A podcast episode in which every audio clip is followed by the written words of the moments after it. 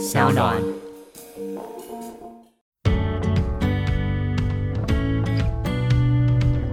然后比如说今天现场有十二个便当，那十二个便当里面有两个没有人吃，然后因为我是助理嘛，我就会我就会高喊说，哎，没有人吃喽，没有，那那我要丢掉喽。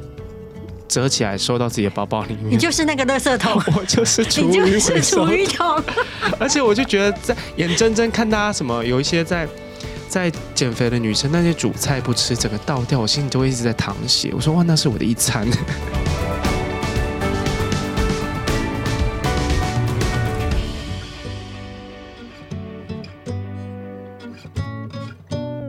欢迎收听黄大米主持的米粉汤。我们今天的米粉汤呢，上的菜呢是对我而言是一道非常喜欢的菜，而且可以让我很轻松。就是老朋友威廉，威廉跟大家打声招呼。大家好，我今天是干莲。脸的头啊你！Hello，我是威廉啦。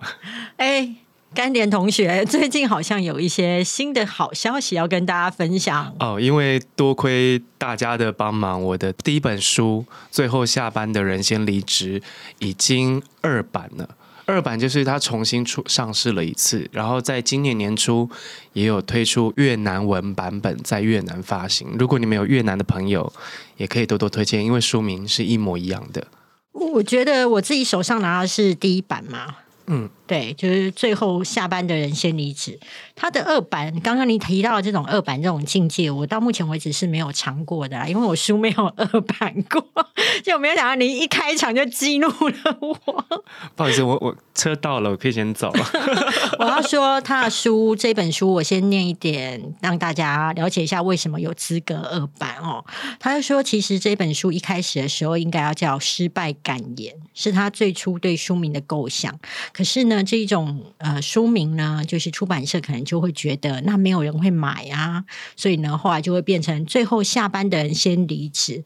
那这个书名其实是很打动大家的心，因为大家都会觉得只要你努力工作，你就不会被 fire。但呢，威廉就是一个俗辣，这么努力吧，谁啊？对，是谁啊谁啊？不是俗辣，好不好？对不起，对不起，在此更正，就是他其实常常会被 fire。然后呢，他在自己的作者序当中写着：回顾职场第一个十年，想起的都是失败的例子。被误会、被陷害、被孤立、被资遣、被当面拍桌说“我会让你在这个业界无法生存”，然后他数不清多少次，他把他的银行户头的余额转账凑在一起，才凑出几百块，撑到月底。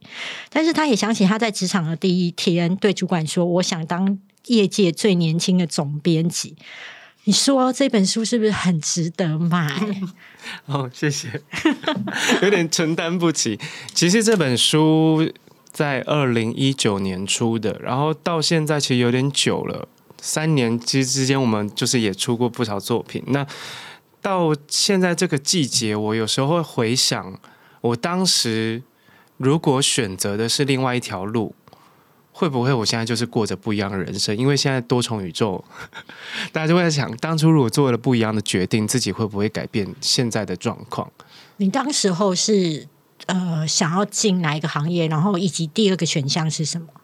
因为我在大学的时候是念设计，可是我念到大三、大四的时候，显然已经对这个产业没有兴趣，所以我那时候就开始想我我可以做些什么事情。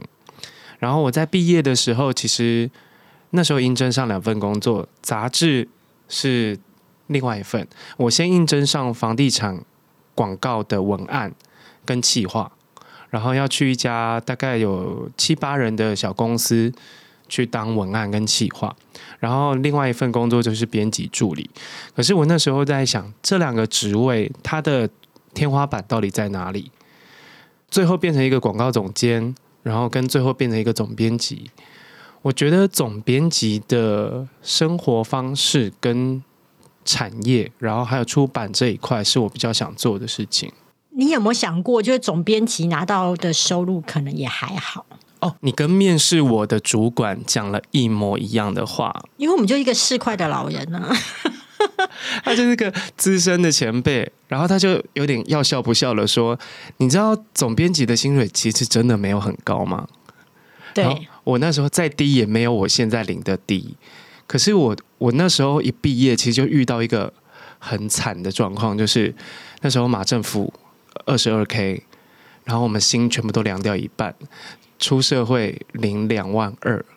哎，我觉得你很棒啊！你参与了一个历史，我见证了见证了台湾经济的发展啊！我们享受 享受到政策的福利，对啊。然后我那时候心就凉掉了，在这个二十二 k 的要怎么活啊？我自己也想不到。那时候房租好像六千块，还是跟别人合租的。然后想说，那我每一天我还没除，我每一天可以花多少钱？那我今天出门油钱是多少？那时候每个人都是精算师，然后到月底的时候，就会发现我们这些人都不太出门，也不太接电话，就是我们真的没钱。因为你不接电话的话，就不会有邀约，就不会有聚餐啊，就不会很开心。可是那时候就对这份工作非常有热情，因为我都会四处跟我的同学说。你知道我进业界进杂志很不容易，我是要面试三关加笔试。你面试过哪些东西得到微薄的薪水？我都觉得这个职位得来不易，就算他只有微薄的薪水，我觉得那个职位的那个 value 是很高的。可是后来十年后再想。清醒，清醒一点！你给我清醒一点！你刚明明是很想要哔哔哔，对我看到顿点是想要骂脏话，但是又想到说现在在录不可以。大米见证了我那个 hold 住脏话的过程，就很想给当时自己两巴掌。你清醒一点啊！你还要养活自己。哎，你是怎么样打过几关才得到这么微薄的薪水，但是精神的那个丰盛度这么高？因为我去的是时尚杂志，然后一进门你就会觉得我是尊荣级贵宾，那冷气也特别凉，然后就是那个墙上全部都是那个超级名模跟明星的封面，然后你会觉得说哇，这个不就是在电影里面才看到的情节吗？没想到哦，可能下一秒可能会遇到遇到哪个大明星，就一直开始各式各样的脑补，所以在那个准备的过程中就非常的积极。第一关是先跟小主管面试，然后第二关过了之后，HR 要再看一次。然后 HR 看一次之后，最后我们的部门的主管，就是我们那时候的算总监，他要再看一次。然后三关，然后在第一关我记得就有笔试，就叫我写一个什么什么报道。大家一定会觉得说，那你念设计科系，你怎么会有这些相关经验？那其实我在念书的过程中，从国中、高中、大学都是校报跟校刊的编辑跟记者，所以这方面写稿啊、采访我是蛮有经验的。可是让这件事情变成工作，我当时其实犹豫了蛮久的，因为我对这个产业是完全的陌生。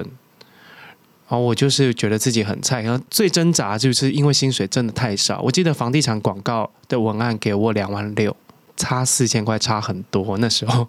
其实都蛮少的，我真的不太能够想说，在两万二跟两万六当中 要去做选择。你知道我们的 level 就这么低，我们就是下下等人啊，只能那边挣扎。两万六、两万二，好挣扎。两万二就是不能点卤菜，两万六可以加卤蛋，而且去钱柜不能再加十了，时间到就要赶快走。而且要唱下午平日，对平，比较便宜。假日要早上就先到，十二点之前。所以我们这一集是跟大家。如何省钱吗？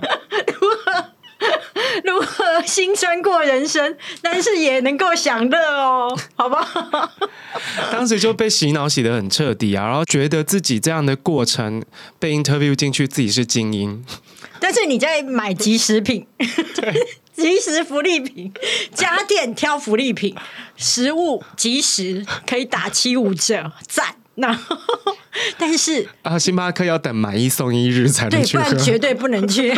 然后还要剪一些，就是小纸片，就是麦当劳啊什么的，图碰才可以，因为这样子比较便宜。还有甜心卡，甜心卡不要忘记，必办，真的必办。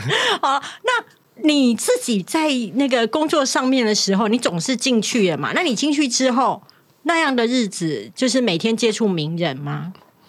每天接触名人，然后很常碰到艺人，可是那时候就有一点晕眩，就是说不是晕船哦，是晕眩，就是觉得说哇，好像我自己是跟他们是同一个 level 的人，我现在已经进入这个圈子了。可是我觉得在在那个二十二 k 零两万二的很艰苦的过程当中啊，我更多的是价值观的冲突。因为我每天摸到那些名牌啊、精品啊，接触到那些时尚派对，那么那些香槟啊、酒水啊，然后食物都是很好的东西。可是我回家，回家过后还是个寒酸仔，而且我印象很深刻的是，我我一毕业就去上班，然后我以为我是个默默无名的无脸男。可是你知道，女性时尚杂志里面男生是非常少，除了管印务印刷的那一块。还有快递先生，全公司再来就是我是男的，然后我不知道自己已经默默被注意到了，不是爱慕那种喜欢，是很难很难不留意这个阿迪亚在干嘛。然后因为刚毕业没什么钱，然后每一天都要穿的比较体面。因为我有一天我的主管就跟我说，我要带你去开会，我要带你去高铁开会。我们那时候带一篇高铁的刊物，他说你不要给我穿这样子哦。然后我说啊，什么样子？因为那时候就穿一个牛仔裤、破裤，然后一个 T 恤这样。他说：“你这样去跟客户开会能看吗？”然后就再射一枪。我说：“那我应该怎么办？”然后就开始翻翻那些杂志，然后那些男生该怎么穿，然后就发现，哎，每件衣服都好贵哦。我印象很深，我那时候去了一家现在台湾还有的品牌，我买了一个西装背心。我想西装背心。然后下半身，因为我只有牛仔裤啊，那我要穿什么裤子？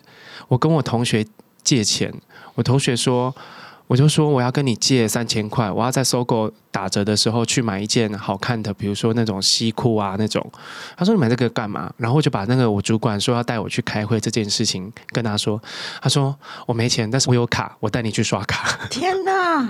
然后他觉得因为。刚刚毕业，然后我就觉得能跟高铁的高层开会这件事情很重要。即便那个会议我可能只是一个点 PowerPoint 的人，就觉得进到那个场合我已经是身份不一样。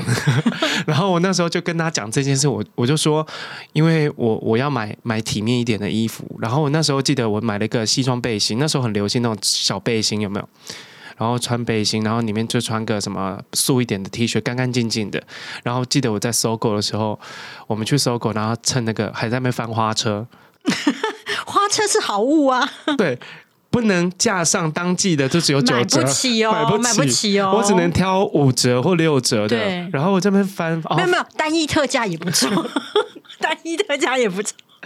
就是翻啊，然后百货公司，你知道那时候的周年庆还很多人，有没有？对。然后就是跟他们挤，们抢那个裤子，然后就是哦，找到一个宿舍的裤子，然后就好，OK，那个会议已经成功的应付完毕。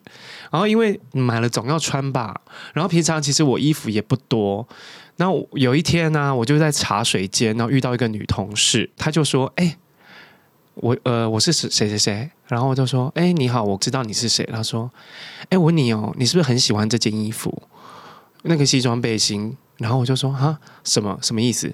他说，哇，你一个礼拜穿三次，哎，我想说是不是大家都在看我？他说，对啊，因为我们都在注意你，因为公司男生很少，然后就是，哎，这个这个迪迪怎么会这么常穿同一件衣服？然后我心里就。掰了瞎掰一个理由，说啊，这因为这是我的战服，这个有特别意义。我在上班穿它就会特别的怎么样怎么样。然后回家就是因为这件事情有点耿耿于怀，然后想说那怎么办？我一个月就是领这么多钱，然后我要打扮的体面，然后就在刚刚讲的那段价值观的拉扯，就是在那个时间那过了，其实不是很开心。你等于说你也没有钱再买第二件战袍了啦？没有，那个就是我本年度的打歌服，我就笑称它是打歌服，因为一年好像只有我自己给自己买衣服的扣打，好像一年只能买两件好一点的衣服跟两件好一点的裤子。你刚刚讲说去精品时尚业会有一种迷失晕眩的感觉，其实当时候我也有，我当时候在跑精品线的时候，其实会觉得很做作。就是包含我自己都很做作，因为他们就要标榜精致，然后那个你知道，连茶点都会切到非常小块，他标榜就是要让你就是去参加 party 的人，就是直接就是一口吃下去的那一种茶点。哎，那个不能吃哦。为什么？因为。只有很饿跟比较没有形象的人会去拿那个东西起来吃。真正漂亮女生跟帅帅的那种好看的男生是不能拿那个东西吃的。我拿好几个，因为我吃不饱。我我还一次吃两个。我之前跟那个鱼在抢饲料一样，我就守在那个出餐口等他把那个 finger food 送出来。然后我同事说你很夸张，我就说我真的超饿，我饿到整个一直在晕血冒冷汗。哎，你知道吗？我在拿那个的时候，会觉得自己就是来到了上流社会。对啊，因为然后你拿个香槟高脚杯，然后气泡一直跑，你会觉得哇，我这些晕，整个很晕。对，可是会有一点搞不太清楚要怎么样吃。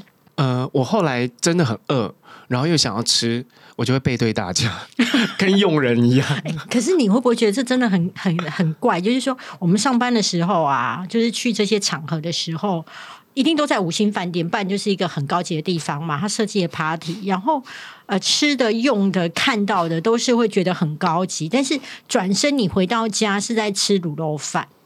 更惨，我那时候我记得我非常穷的时候，我还曾经一根便当拆两餐吃，然后包大包的汤，然后早中餐就先吃菜，然后把那个主食留下来，菜跟主食吃掉，然后留汤，然后跟饭，然后晚上煮稀饭，然后配罐头。你妈妈知道你过这种日子吗？因为我家那时候，因为我我我我妈那时候手头也蛮紧的，她只能就说你就是活着就好，加油这样子。可是我觉得那段过程，你不觉得自己很可怜，还觉得自己哇很聪明，今天居然六十块、七十块就打发一天。你知道我们以前我们公司啊有一个福利制度，就是到晚上的时候跟订公司便当，只要付三十块。哇，梦幻公司！哎对对对对对，然后大家就狂订哦。可是你知道很扯的是说，你知道我们白天的时候在写的新闻都是说，哦什么。五千万的珠宝很便宜，然后什么现在的主流应该是要到什么样的什么宝石什么之类，然后要到上亿或什么的，就是你写的东西都很奢华，但是你在抢三十元的宝路边当。我那一天在跟我朋友笑说，我有一次在当编辑的时候在校稿，然后因为那时候像珠宝有一些图说它不能写三亿。他要写三零撇零零零撇，就三个三个数字。给稿，给稿。然后我就说，你知道我上班的第一个月，我居然我的人生极限是超过六个零以上，我就不知道是多少了。六个零，百万。对，我也太，我到现在也没办法，没办法，因为就我的我的总编辑。他一眼瞄到说：“哎，你少两个零，少一个零。”我说：“有吗？”然后我们还穷人的书法，个十百千万，对对对，而且不能中断哦，中间不能有人来跟我们聊天，我要从个十开始。我们的脑只能容纳六位数而已，再多我们就会需要按计算机或又重新读了。然后那时候我就觉得哇，我每一次上班的时候，我就觉得我很像在被催眠。就吃了迷药，然后在那个梦境里面就过得很快乐。可是慢慢的发现，哎，这样子的生活，薪水撑不起这样的生活，我就开始非常厚颜无耻的去搜集大家在工作上吃剩的便当。吃剩的便当不是不是不是你吃一半的便当，是没有人吃，因为有些女生减肥嘛，会有一些艺人他们不吃，因为我们在工作拍摄或采访或拍专题的时候，其实都会帮大家叫便当。然后比如说今天现场有十二个便当，那十二个便当里面有两个没有人吃，然后因为我是助理嘛，我就会我就会高喊说：“哎，没有人吃喽，没有，那那我要丢掉喽。”折起来收到自己的包包里面。你就是那个垃圾桶，我就是厨余厨余桶。而且我就觉得在眼睁睁看大家什么有一些在在减肥的女生，那些主菜不吃，整个倒掉，我心里就会一直在淌血。我说哇，那是我的一餐。你什么时候开始意识到自己这样不太对劲？嗯，我直到我在某一个公司，就直接讲，我大概 GQ 的时候，其实我有写在书里面。那时候其实除了心态。自爆之外，就是状态自自己的呃身心状况真的不是很好。最主要最主要的理由，我印象很深。我的总编辑在我确定他要找新的人来递补我的时候，他就跟我聊。然后他其实是一个刀子口豆腐，对我而言啦，我觉得他是一个对我好，但是讲话比较刻薄的人。然后那一天，他他就直接跟我讲说：“那你知道自己的问题在哪里吗？”然后我就说：“哦，我很清楚。”然后他就说：“好，那你说说看好了。”我就说：“我觉得就专业能力上面，我觉得我的文字能力跟执行能力这方面是没有问题的。然后关于什么美感掌握那些你的要求，也其实也慢慢在这几个月之间已经做到你的标准。可是其实最终最终我不是这本杂志的目标读者，因为我每一天在介绍那些精品包包、手表、名车，其实我一样都没有用过。然后你没有自己想办法去买吗？我其实到现在我都不是会去主动买精品的人。我觉得对于我来说，我的价值观是我要消费起我我我有一定的那个额度，比如说我月收入多少。我可以做这种奢侈消费的额度就有多少？可是奢侈消费的额度，我可能吃喝玩乐，我会把吃放在很前面。我可以一餐吃掉可能七八千块啊，上万块的东西，那很惊人哎！但是我就觉得那个爽感会比我背一个名牌包包来的爽啊。可吃完隔天就在马桶 你不能接受这么粗俗的对话吗？可以啊，只是我想说，我怕我会接更脏的东西出来。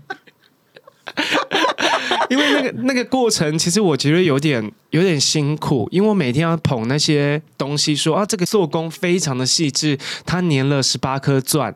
然后我仔细想想，我其实是很认真做功课，然后且呃文笔比较生动的编辑。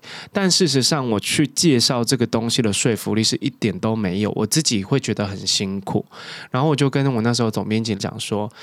我那时候我记得我才二十七八岁吧，二十就是年纪很小。其实我跟他说这些东西其实都不是我会碰到的东西，我好像太早来了。如果我四十岁来的时候，我可能哦怎么表我也知道是什么东西。可是这些东西我可能写一个小小的几百字那个 box 就图说，我可能要做很久很久的功课才会做到你要的标准。可是相当于他在那个。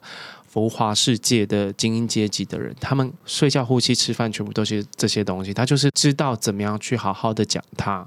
然后那时候离开那份工作之后，我就重新检视一下，我在这些年我所谓的价值观到底是正确还是不正确。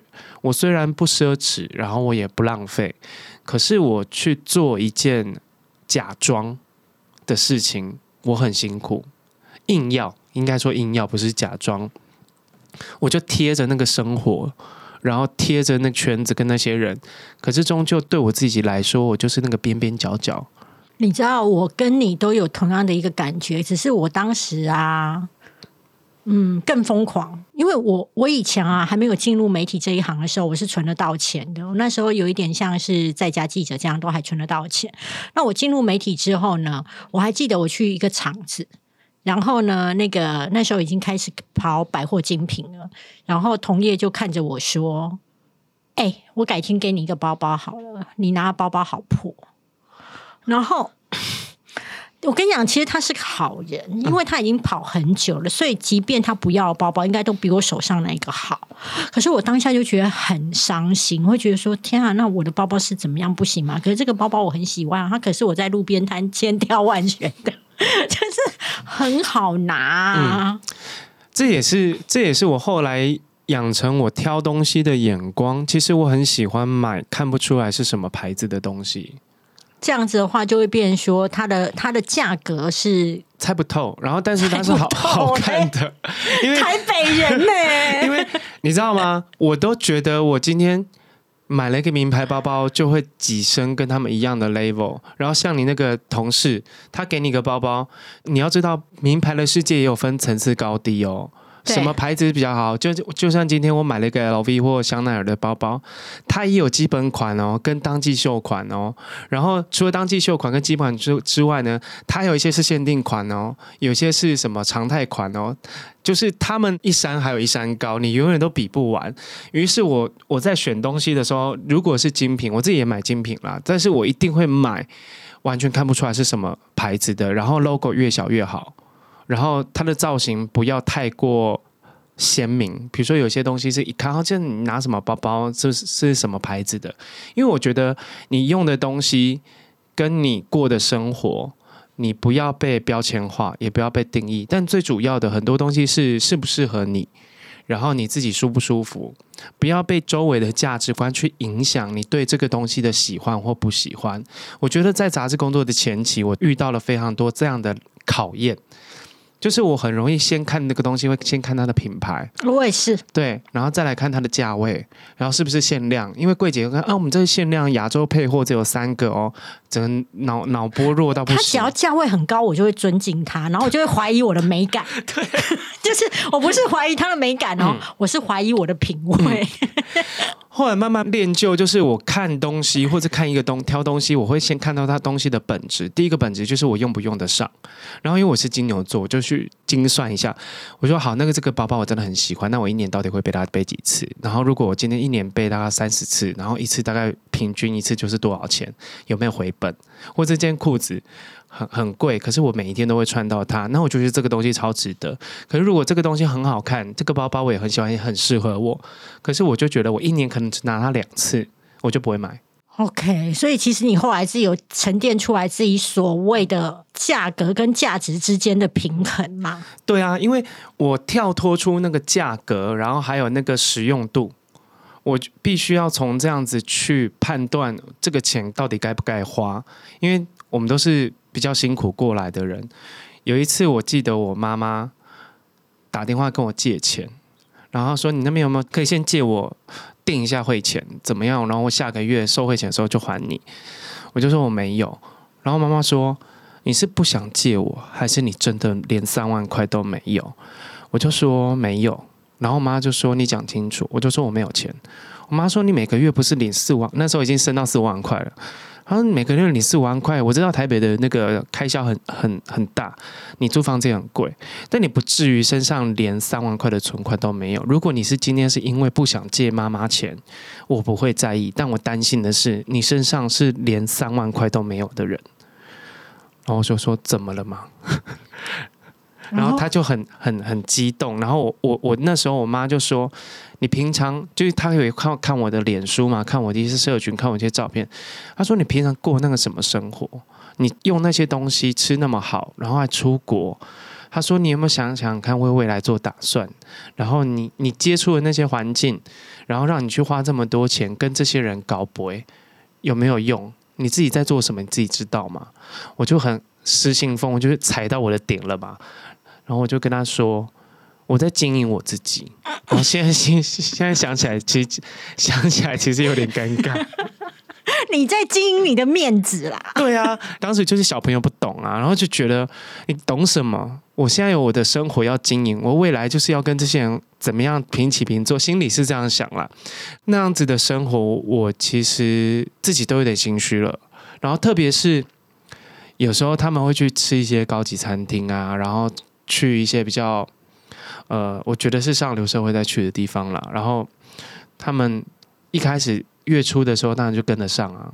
月底的时候就开始要说哦，工作很忙，要结稿，然后或者是说，嗯、我今天不过去了哦，好累哦，不舒服。其实我是真的没有钱了。我觉得这是一个必经的经过，因为你必须经过这些东西的混乱，你慢慢会修正成。那如果说假设今天有一个年轻的孩子，他要选择工作的时候，他走进去这一家公司，你觉得他要在乎？什么东西，以及才不会像我们这样子走过这样的一圈，或者是快一点清醒。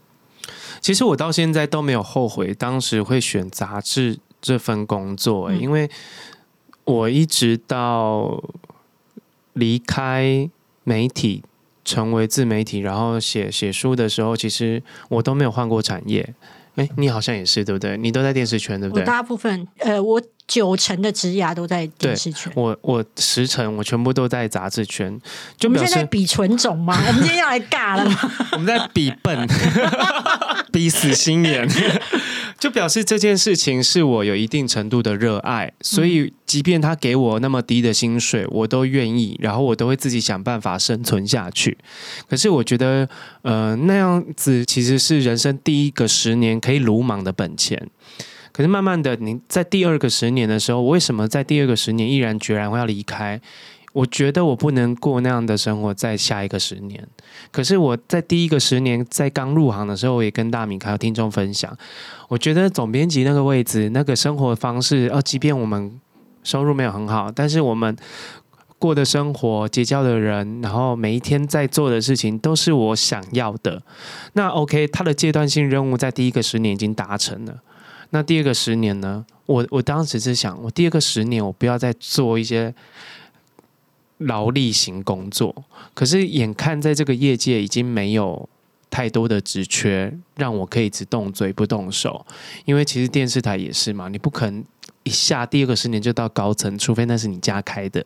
嗯，然后其实媒体杂志圈也是，除非你家是有背景的，否则你不可能在第二个十年，让你在公司做二十年都不见得可以做到总经理或者是出版人，这是不可能的代际。